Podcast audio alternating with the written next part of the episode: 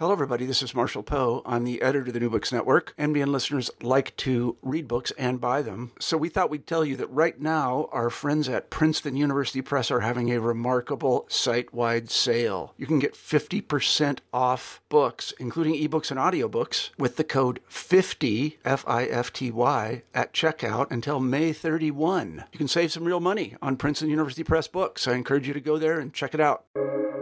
Welcome to the New Books Network. Hello, this is Lilly Goren with the New Books Network, the New Books in Political Science podcast. Today I'm joined by Daniel Wirls, who is the author of The Senate From White Supremacy to Governmental Gridlock.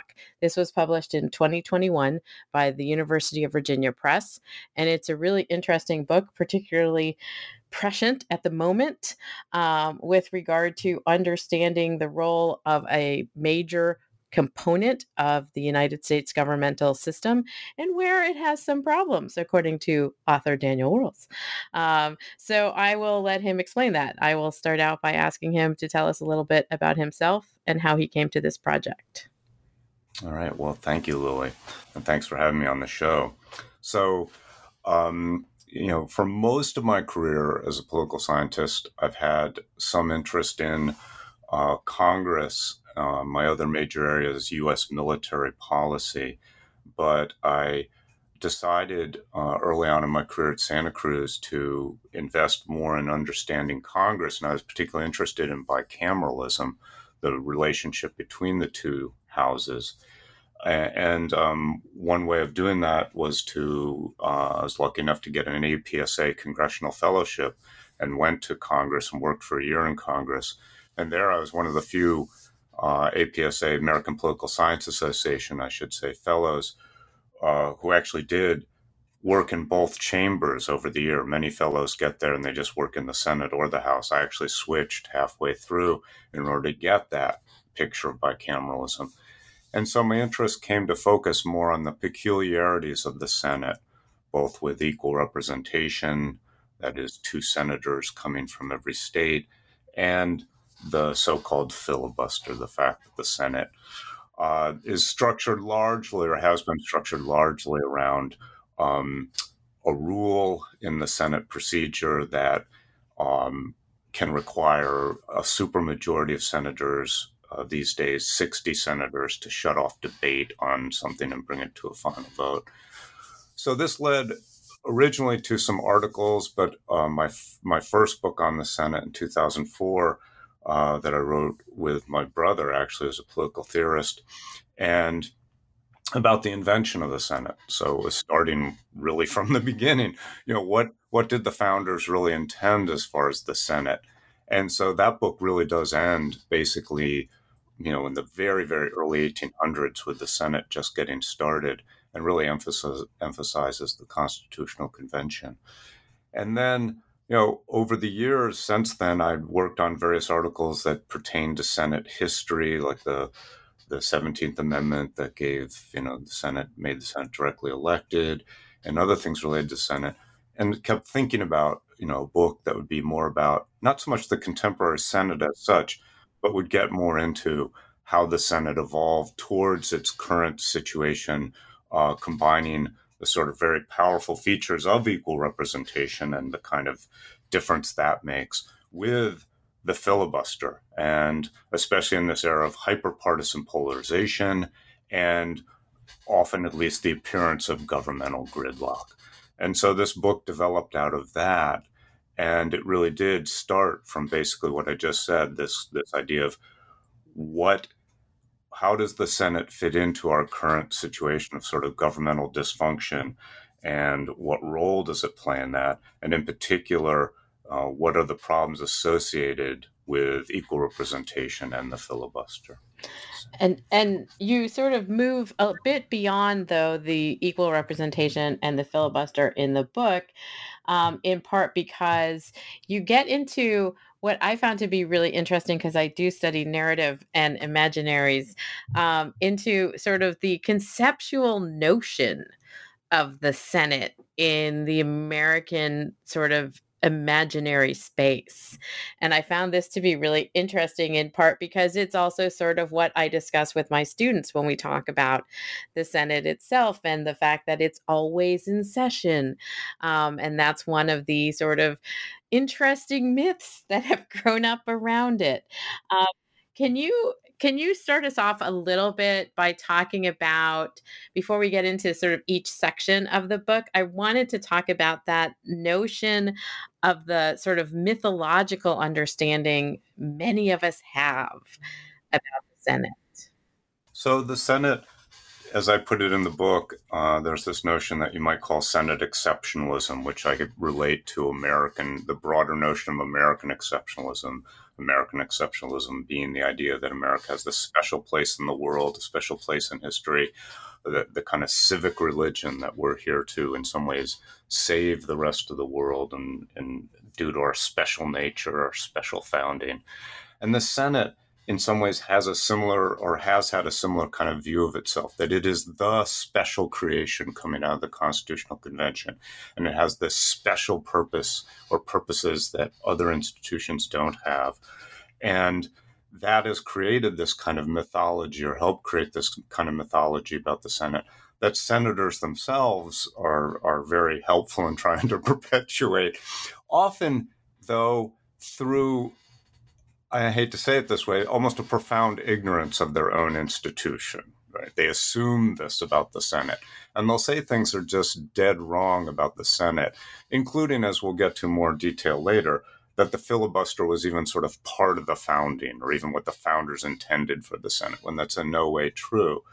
Um, so, you know, this idea that the Senate is the greatest deliberative body in the world, and you know it has this special place in our system in protecting minority rights you know there are there are always in these elements of some sort of truth or elements that you can see that relate to maybe the founding and so forth but by and large they are distortions in many ways of what the the senate was really intended to be uh, and certainly the way it was intended to behave. I'll just give you one quick example and probably come back to this more later. It wasn't that the founders wanted more deliberation in the Senate. They wanted better deliberation or a different kind of deliberation. Um, whereas, you know, the the Senate has in its history is kind of where senators kind of conflate the ability just to talk with this idea of what the founders wanted, and that's not really true. and and I mean, I, I know that that Madison talks about this in the Federalist Papers that the the Senate is supposed to be populated by smarter, wiser, older, um, more experienced, less corrupt individuals than the House. I mean, he says this in a couple places. Um, and so, does that feed into does that does Madison's early sort of Federalist Papers discussion feed into some of this um, mythology around the Senate?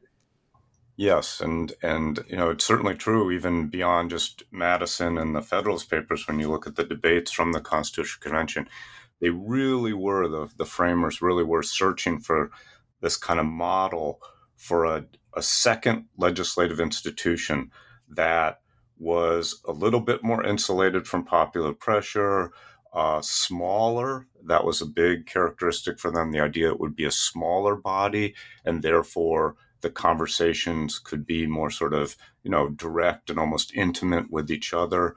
Um, and all that was true but that was all structured by things that we might not think of as that important right now. The difference in age right the length of term and and the smaller size which obviously can still matter to some extent. So those were these real characteristics built into the constitution that were meant to foster this different kind of deliberation from the House. That didn't mean the House had a would have a bad form of deliberation or the wrong form of deliberation. They were just meant to be two different forms of talking about the same things.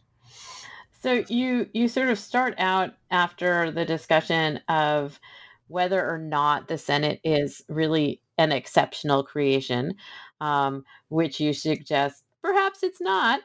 Um, that you move into the equal representation argument, which is also part of you know, our understanding of how how the compromise operated at the time of the Constitutional Convention and the small states wanted their voices equally heard. Um, and, you know, as I point out to my students every time I talk about the Senate, California, how many people live there? Wyoming, how many people live there? Each one has two senators. Hmm. yeah. And, and, um, you know, that certainly is an element that was built into the Constitution. And as I say in the book, it was called the Great Compromise for a reason, meaning it it is indeed the thing that almost brought the convention to a close, unsuccessful, potentially unsuccessful close, because you know the the so-called large states, or certainly some group of states, you know, felt this was fundamentally unfair. And um, you know a group of states, sometimes referred to as the small, the the you know the smaller states, um, and often not all together, but some southern states felt that you know equal representation uh, was totally justified because, of course, that's the way the con- you know the, the the Confederation Congress had been structured, and they were still thought of themselves as states, still having some sovereignty separate from this newly created nation. So that certainly was built into the Constitution. Um, but even from the start, it was contentious. And there's even kind of an irony in it, which is that, you know, the the people who in some ways were for the the Senate, um, history flipped it on its head because some of the states that thought they were going to be really the large states turned out to be the smaller states and vice versa. So it didn't necessarily help in the end the people who thought narrowly or in a short sighted way about what they felt would be best for them. But I think, you know, going forward, um, the the consequence of equal representation is just as you put it, meaning in this day and age to have uh, California and uh, you know in Wyoming, such vastly different states having the same representation, and you know, and also the fact that um, you know we live in a world where really the major principle of democracy worldwide is one person, one vote, right? So to justify some major discrepancy in that principle of one person, one vote, which is enforced by you know a Supreme Court ruling, several Supreme Court rulings across the entire country, except for the Senate, because the Senate's in the Constitution. Um, you know that gets, I think, increasingly hard to justify why.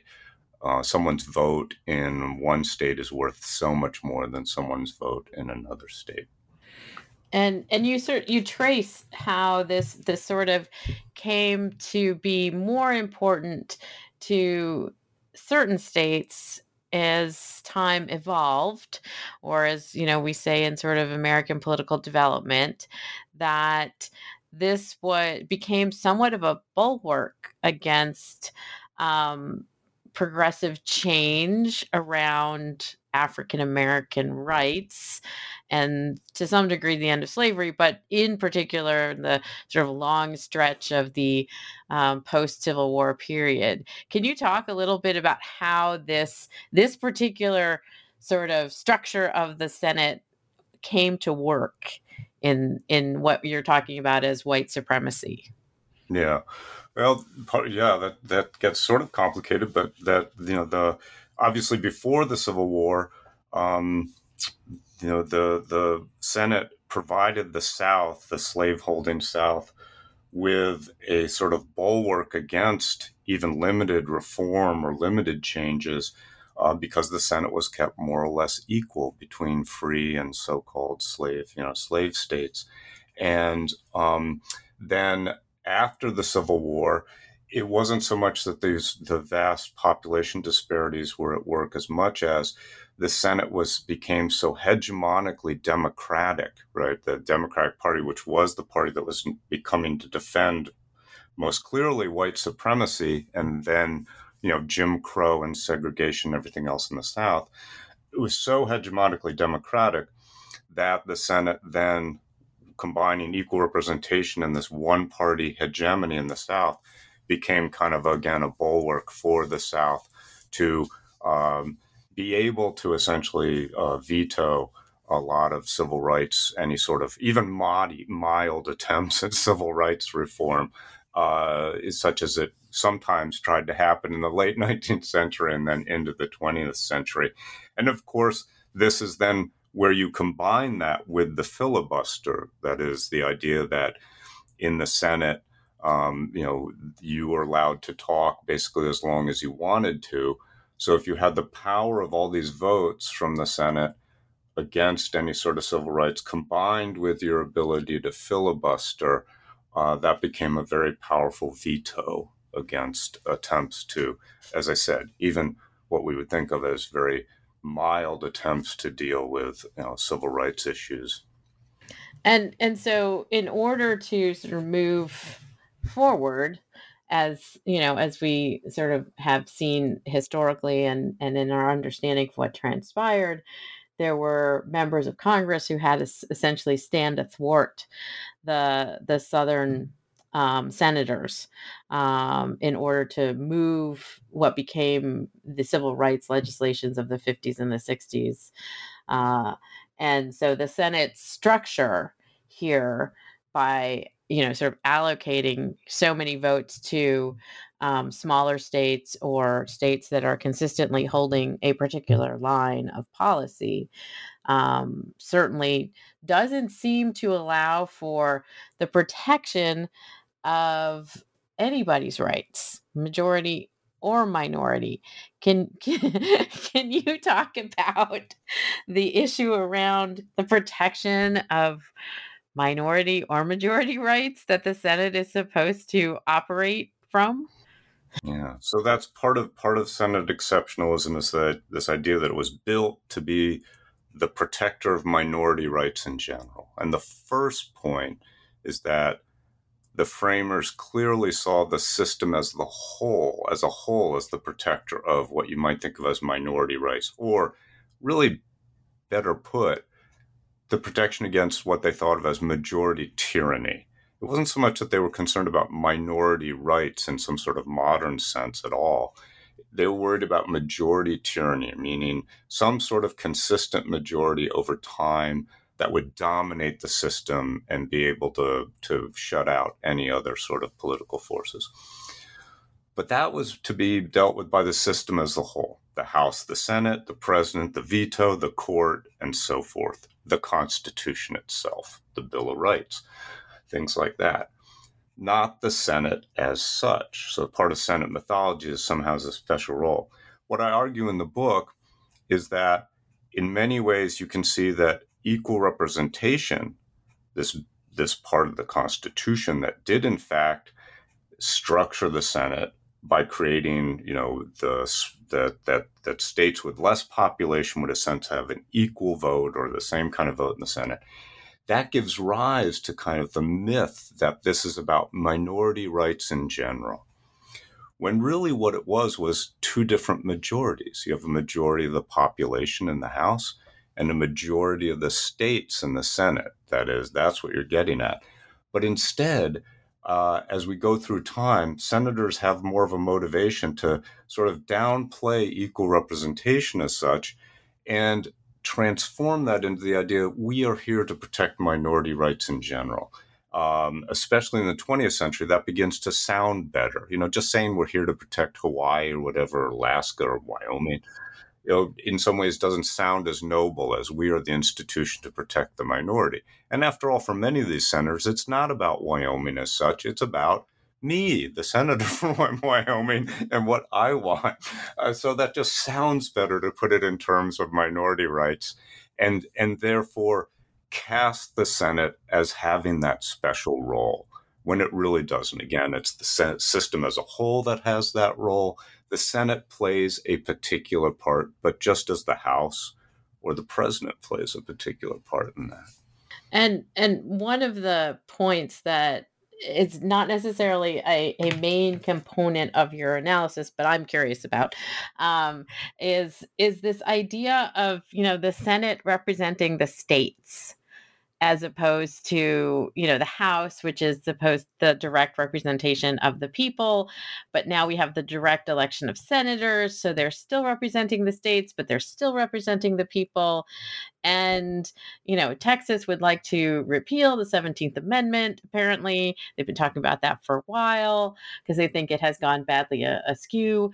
Um, so i'm curious about what you sort of just said about these two majorities in in how the Senate represents the states but not the people or also the people but through the states through this federalism? No that's a great question and again there are a lot of ways to answer it. Um, certainly uh, you made reference you know, to the, the 17th amendment and the fact that for much of the country's history the senate wasn't directly elected it was selected by state legislatures. So therefore one could make the argument that senators really were there to represent their states as such, not necessarily the people in whatever way you might want to conceive that. Of course, after that amendment, when the Senate becomes directly elected, uh, things get more complicated. you know, they're they're they are there as part of equal representation, and that has that particular nature to it. But they are directly elected, and so they be you know they certainly are behaving much like House members. And remember, in several states, they're just like House members. I mean, they might be elected for a six year term, but they're elected by exactly the same constituency in South Dakota, North Dakota, Wyoming, Wyoming, Wyoming again. That, you know, is electing the House member from that state. But they certainly overall are behaving much like House members in terms of having to run for election and, you know, into the 20th century, obviously and our century raised lots of money and so on and so forth and campaign in the same ways. So that that idea of who they represent and in which ways is is sort of complex. And again i think senators um, sometimes just like representatives to some extent, but even more so, can pick and choose depending on what the issue is to say, you know, I'm here to speak for Wyoming, or you know, I'm I'm here to speak for the people more generally, right? You know, and, and they have a little bit more of that latitude almost. And um, in in that regard, I I wanted to sort of move on also to how you weave together the problem of the Senate or the problem of the Senate as it currently exists is a is also tied to the mythology and the reality of the filibuster. So, can you explain to listeners who sort of know the word filibuster, know it means somebody talks for a long time, um, but like how the filibuster actually works, that it wasn't something that was written into the Constitution. I always talk to my students about that. Um, and that how it's connected to the Senate's function. Mm, okay. So the Senate, as part of the story we've been telling, um, was instituted in 1917. There was a change in the rule of the Senate about debate. And the irony, of course, is that the intent when they created that rule was to limit filibusters by having a mechanism to shut off debate. So this was implemented in the face of many, many filibusters at the time, which were just based on the idea that Senate rules allowed someone to talk as long as they want. And there was no way to shut off debate at that time as long as someone wanted to be recognized and was willing to keep talking. So when this rule was brought about in 1917, it was seen as a reform to limit Senate debate, not eliminate it, but simply allow a way to limit uh, filibusters, as they were called then. And so, it, it, when it was written in 1917, it took two thirds of all the senators voting to shut off debate. Uh, then it was changed, you know, obviously much, much later in 1975 to three fifths, hence the 60 vote Senate we, we talk about that you need 60 votes in the Senate to get things done. So the irony, of course, is it was created to shut off debate or have a way to limit that kind of filibuster. The effect over the long run was to empower filibusters to by putting the burden on the majority in the Senate to muster the supermajority to cut off debate. So you go from you know this idea of this is a way now we can limit filibusters, we can you know shut shut these down when they're not productive and they're just getting in the way, to oh my gosh, we've created a rule somehow that effectively empowers people because now we have to get those 60 votes and in most cases those 60 votes are going to be very hard to get. And that leads to part of your question, which was the myths and reality of the filibuster. And so in the book, I, you know, there's a lot of things I talk about with regard to the filibuster, but you can say there are sort of three myths or distortions, and you pointed to at least one, which was the myth or distortion that it, it was directly part of the framing or the founder's intent for the Senate to have something like the filibuster rule, when it wasn't at all. The second distortion was that it was a central part, the filibuster, of what made the Senate the, the greatest deliberative body. Um, you know, that it was once the bastion of minority voices opposing ill conceived actions and laws. And then the third is that the filibuster fosters or protects debate and deliberation, that the supermajority that supermajority cloture allows for greater debate than in, for example, the House. Now, what I'm not what I'm saying is that these are not absolute myths or lies, but they are certainly partial in some cases myths about the founding, but certainly distortions in terms of how the Senate actually behaves. So, for example, um, you know, to take the one about that it um, protects and debates de- protects debate and deliberation, that's a distortion because in the last 30 years or so, the filibuster really, or the rule that protects, you know, the supermajority cloture rule, really has essentially undermined debate. And most senators actually really know that, meaning it's not as though the filibuster then leads to great debates that lead to great solutions. It's instead not about voice, that is, my ability to say something in the Senate. It's about victory. It's about veto. It's about my side being able to win or at least either veto, stop the other side, the majority, or compromise in some ways. And that's what it's really about. And so, in most cases, with the filibuster these days, last 30 years or so, but especially in the last couple decades, uh, the filibuster essentially ends debate. As soon as anyone's pretending to filibuster, the Senate moves on to other business. They stop talking about what it is they were going to talk about voting rights, gun rights, whatever, and they move on to something else and they figure out whether that's dead, that issue is dead, or whether they can come back to it. So, in many ways, it's almost the opposite of what everyone claims it is uh, that it's about debate when it's really about, it's really a decision rule. It's converted the Senate in many cases into a supermajority body, and that is nowhere in the Constitution that you should need a supermajority of the Senate to make a final decision. And I just want, because I'm curious about this, how much does Mr. Smith Goes to Washington play into the mythology around sort of the virtue of the filibuster? Yeah. Well, the, one of the points I make in the book, and I begin a chapter with it, is that, you know, in, in 2011, when the Senate has one of its last sort of debates about the filibuster, uh, where they actually spend some time on the Senate floor talking about the Senate, the filibuster, and whether it's good or bad. Uh, several of these senators, you know, and Amy Klobuchar, other ones who we we know are still there, evoke and invoke this movie from 1939, Mr. Smith Goes to Washington with Jimmy Stewart, as an example of the greatness of the filibuster. And the point I make is no one defends the filibuster with its actual history, right? because that would almost require you to mention things like Strom Thurmond. And no one, even Republicans, aren't going to mention Strom Thurmond as an example of a great filibuster. So that's why I say they can't even defend the filibuster with their own his with its own history. And that's kind of sad, or that kind of reveals the problem with the filibuster that it really, you know, you you evoke this myth making in Hollywood as a way of justifying it. And as I point out, for some reason, this is brought up over and over again in 2011. And even in much, much longer debates about the filibuster in 1949, 1954, 1975, no one mentions Mr. Smith goes to Washington, which is just kind of curious, right? That the further away we move, the more they needed to kind of use that as their exemplar of the filibuster.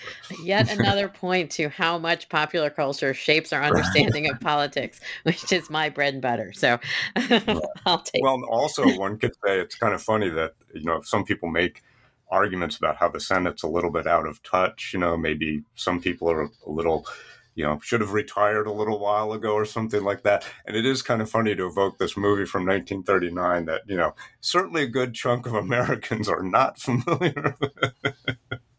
But they've so, heard of it. They've heard of it. Yeah, so a, a lot of your book, particularly the second half of the book, is about how the Senate really has played this role of not only protecting white supremacy, both slavery at the time, but then in the post slavery period, Jim Crow and so forth, but that it has, it, it essentially is a kind of white supremacy um, body.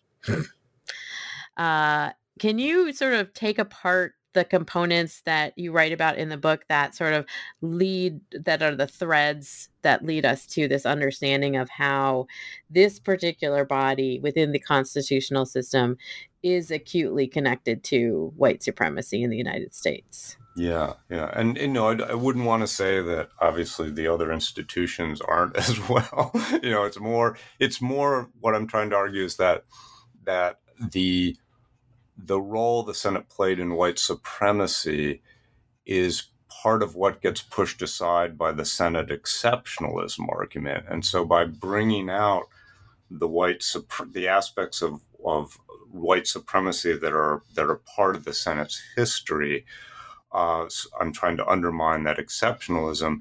And it isn't so much that then that excuses the House or the president or the or or especially Supreme Court, right? You know, for certain, for certain, decades, many decades of its history, uh, especially you know late nineteenth, early twentieth centuries. Um, so those certainly those institutions are are quite guilty of of at many periods in their their their evolution of of maintaining or bolstering white supremacy. It's more that I wanted to show the ways in which the Senate's mythology about itself kind of obscures or attempts to obscure its role in white supremacy. And, you know, one of the ways is equal representation, especially deep in American history. But even today, equal representation, you might think, well, that's just about Wyoming and California. But of course, embedded in that, deeper down in that difference between New York, California, well, even Florida, Texas, and Wyoming, North Dakota, is of course the underrepresentation of minorities, right? So maybe we're not maintaining white supremacy as such. Maybe, maybe some people would argue that's too strong of a word these days or term, but certainly the underrepresentation of of of urban communities and therefore in for many states predominantly minority communities and the overrepresentation of largely white rural um, areas in in many states, uh, senates, you know, uh, smaller states with equal representation. That certainly then continues the problems associated with what some people might still call white supremacy, but certainly. You know the problems associated in around Black Lives Matter and other things we see today, and that so the Senate whether or not it's it's it's still as actively involved in maintaining a kind of white you know sort of white supremacy or white domination in any sense it still plays a certain role in that simply because of its structure its representational structure. And that certainly is not um, helped in any way of course by the filibuster. So that you know take any i don't know take an example gun control. You know, the Senate is certainly famous, infamous for being the stopping point for many attempts to limit gun control or, you know, to institute, excuse me, gun control in recent decades, uh, going back to Sandy Hook and, and other examples. And so you, you know, one can argue that many things that might be in the interest of minority groups in this country, in particular African Americans, um, have certainly less voice less of an opportunity to get past the Senate than they do the House. And and and again, sort of an aside, the the issue with regard to one person, one vote as the sort of operating basis for our understanding of democracy in the United States and elsewhere. Um, and you have the the sort of peculiarity of the Senate structure that also contributes to some of our difficulties with regard to, say, the Electoral College. Yeah, Yeah, exactly. Yeah. So, you know, and that's an, you know, you know, you've mentioned some things you say to your students.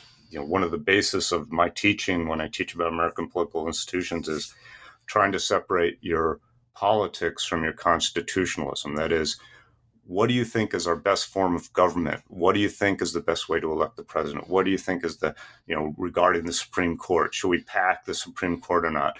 The idea being try to make up your mind about the best form of government or particular aspects of the best form of government separate from being a Democrat or Republican, a liberal or conservative. Can you do that? Can you think what is the best system for all of us versus just for my immediate political interest? So, you know, as many listeners will know, you know, a big issue right now with the Supreme Court is this idea of packing the court, right? Making the court larger you know, okay, that's tempting if you're liberal, I guess, to go down that direction. But in the long run, is that the kind of way you'd like to see the court structured? Well, maybe yes, but then don't change your mind as soon as the next election happens or something like that. Clearly, to get back to where you started, the the electoral college is a great example of that. That is, I think it's perfectly possible to make up your mind about how we should elect the president, you know, separate from your politics. And once upon a time, before we became so polarized around these issues, many issues, all issues. Um, when you surveyed Americans about the Electoral College, they were for direct election of the president. I mean, solid majorities were for direct, and that was bipartisan. But then in recent years, as it became clear that Republicans are more likely to benefit from the current Electoral College system, you can see that show up in polls where there is a more partisan divergence. And that's unfortunate because I think people can and should make up their mind about the filibuster, equal representation, the electoral college, without simply, you know, looking first and foremost to their short-term partisan interests. Yeah. And and you sort of drop this in this line in the introduction that the Senate is a problem in a system that is largely problematic. Um, and then you don't go on to talk about the other problematic part. You know, it's a very Hamiltonian move. So well done there. sort of as, as I talk about, you know, some of some of Hamilton's sleight of hand with my students in the Federalist Papers. Um, can you elaborate a little bit about how the problematic Senate is part of a broader problematic? Yeah.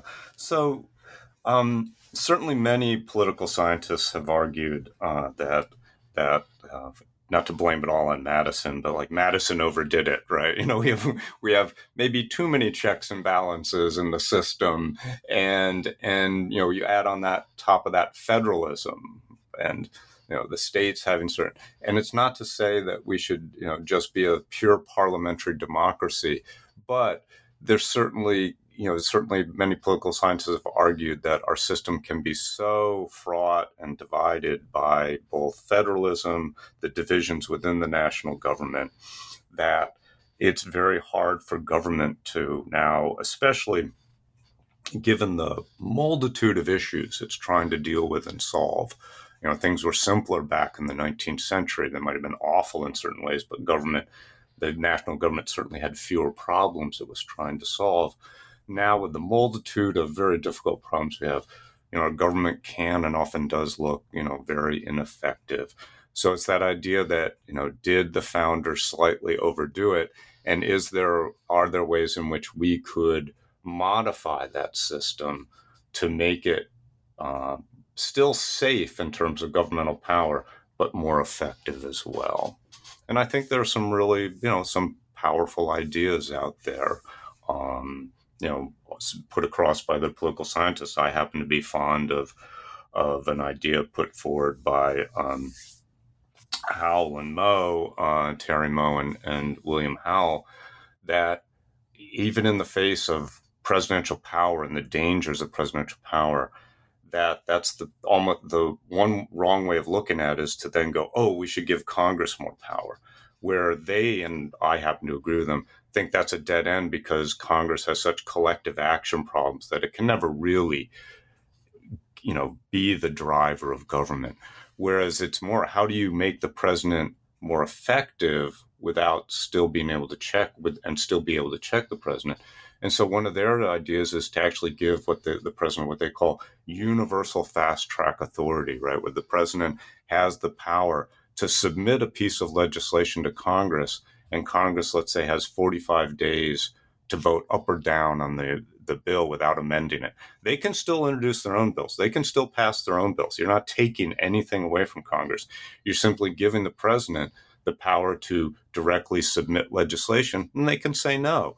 But it possibly allows the system to have a slightly more parliamentary aspect where in effect you have the prime minister submitting legislation to parliament in this case congress and then they have to act and that obviously by the way overcomes the filibuster right they only have let's say 45 days or 90 days whatever you want to say you know and at the end of that they have to vote so even if senator cruz or whomever wants to talk talk talk it comes to an end at some point, right?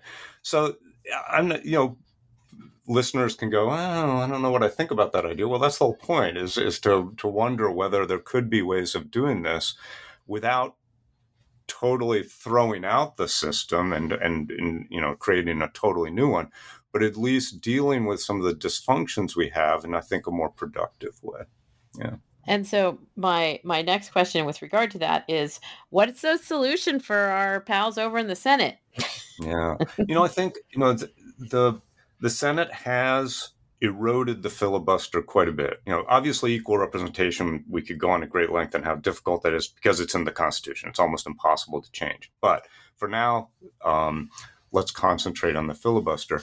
You know, the Senate has hemmed in the filibuster in two ways. One is through laws almost that I just mentioned that create fast track authority uh, with regard to certain categories of legislation like trade legislation, budget reconciliation, where indeed they're time limited. They're by law, they have a certain amount of time to consider things and they can't amend it, or in some cases they can maybe, but they have to vote on it. So that overcomes the filibuster. And that both chambers agreed to do that in many cases. So they know, sometimes they know, we should do things differently.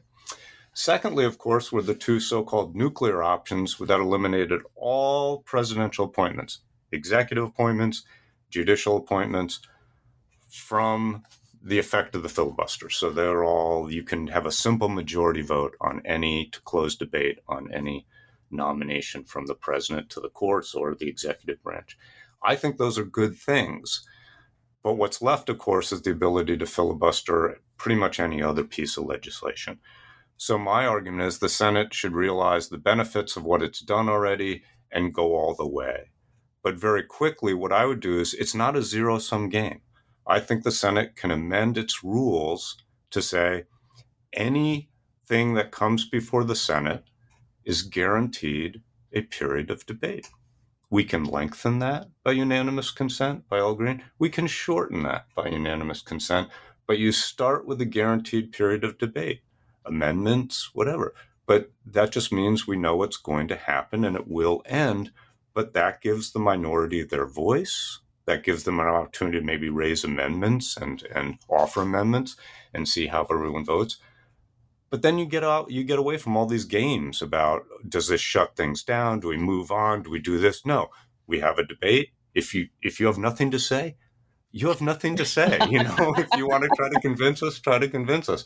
So what I'm trying to get is it's not a zero sum game where it's like, oh, you either, you know, have endless debate or you have nothing and it's just like the House of Representatives. There is an in between, and they could do that. And I, I think, you know, I wish they would. And and if we have a minute, you know, one of the problems I think with this whole debate about the filibuster is this anger over the filibuster always comes up in the heat of a moment over a particular issue.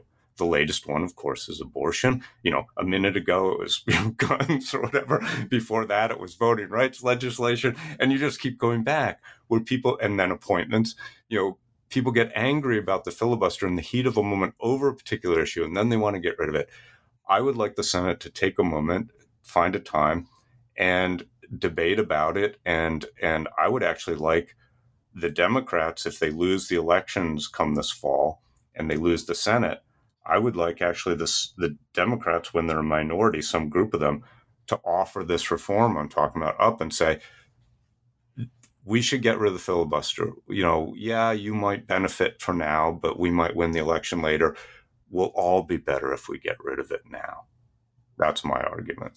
Okay, I'll take it. That's it, it, it's it's it's you know hopeful. Whether it will happen or not is something completely different. But um, so, Dan, what are you working on now? So, you know, like all of us, having gone through COVID teaching and, and being exhausted, I was very lucky to even finish this book because it was a it was a close call in terms of my energy level and time. Right in the middle of when this all got going, I was trying to put the last draft together, uh, so it was very difficult. So I had to recover from that.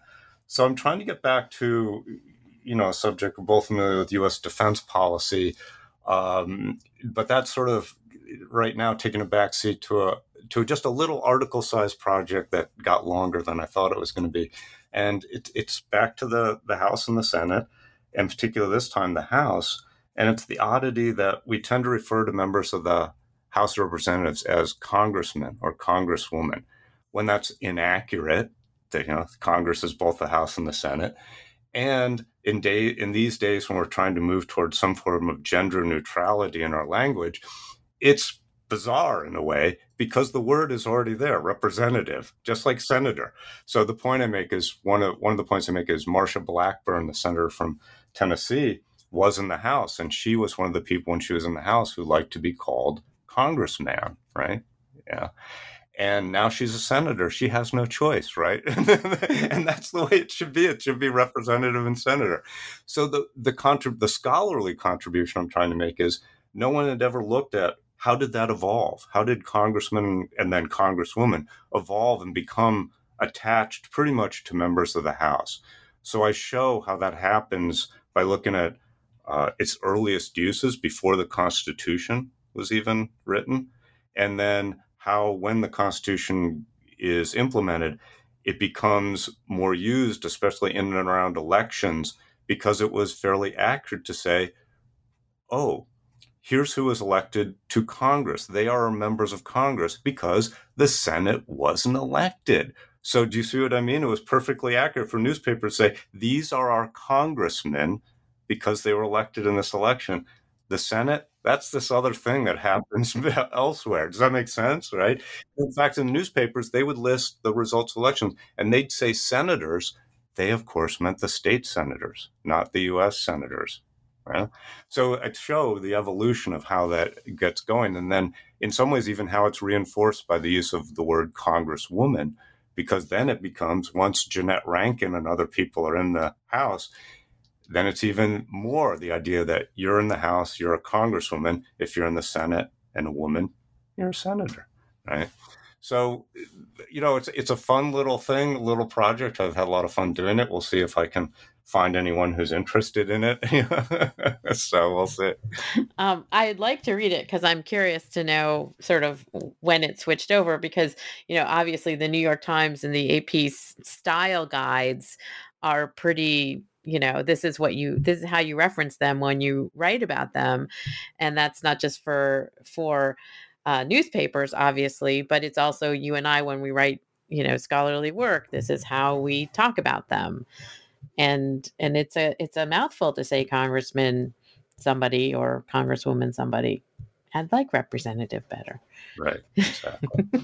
well if it turns out to a book come back and talk to me about no, it this one's going to be an article at best yeah okay all right um, well the next book i'd love to talk to you about whatever the next book is defense policy representatives and House members and senators, whatever. Um, I want to thank Daniel Wirls for joining me today to talk about the Senate from white supremacy to governmental gridlock, published by the University of Virginia Press.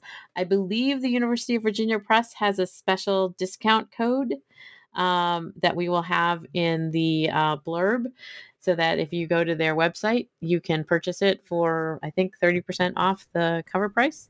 Um, and I appreciate you spending some time with me today. Well, thank you so much. It was great to talk to you. It's my pleasure.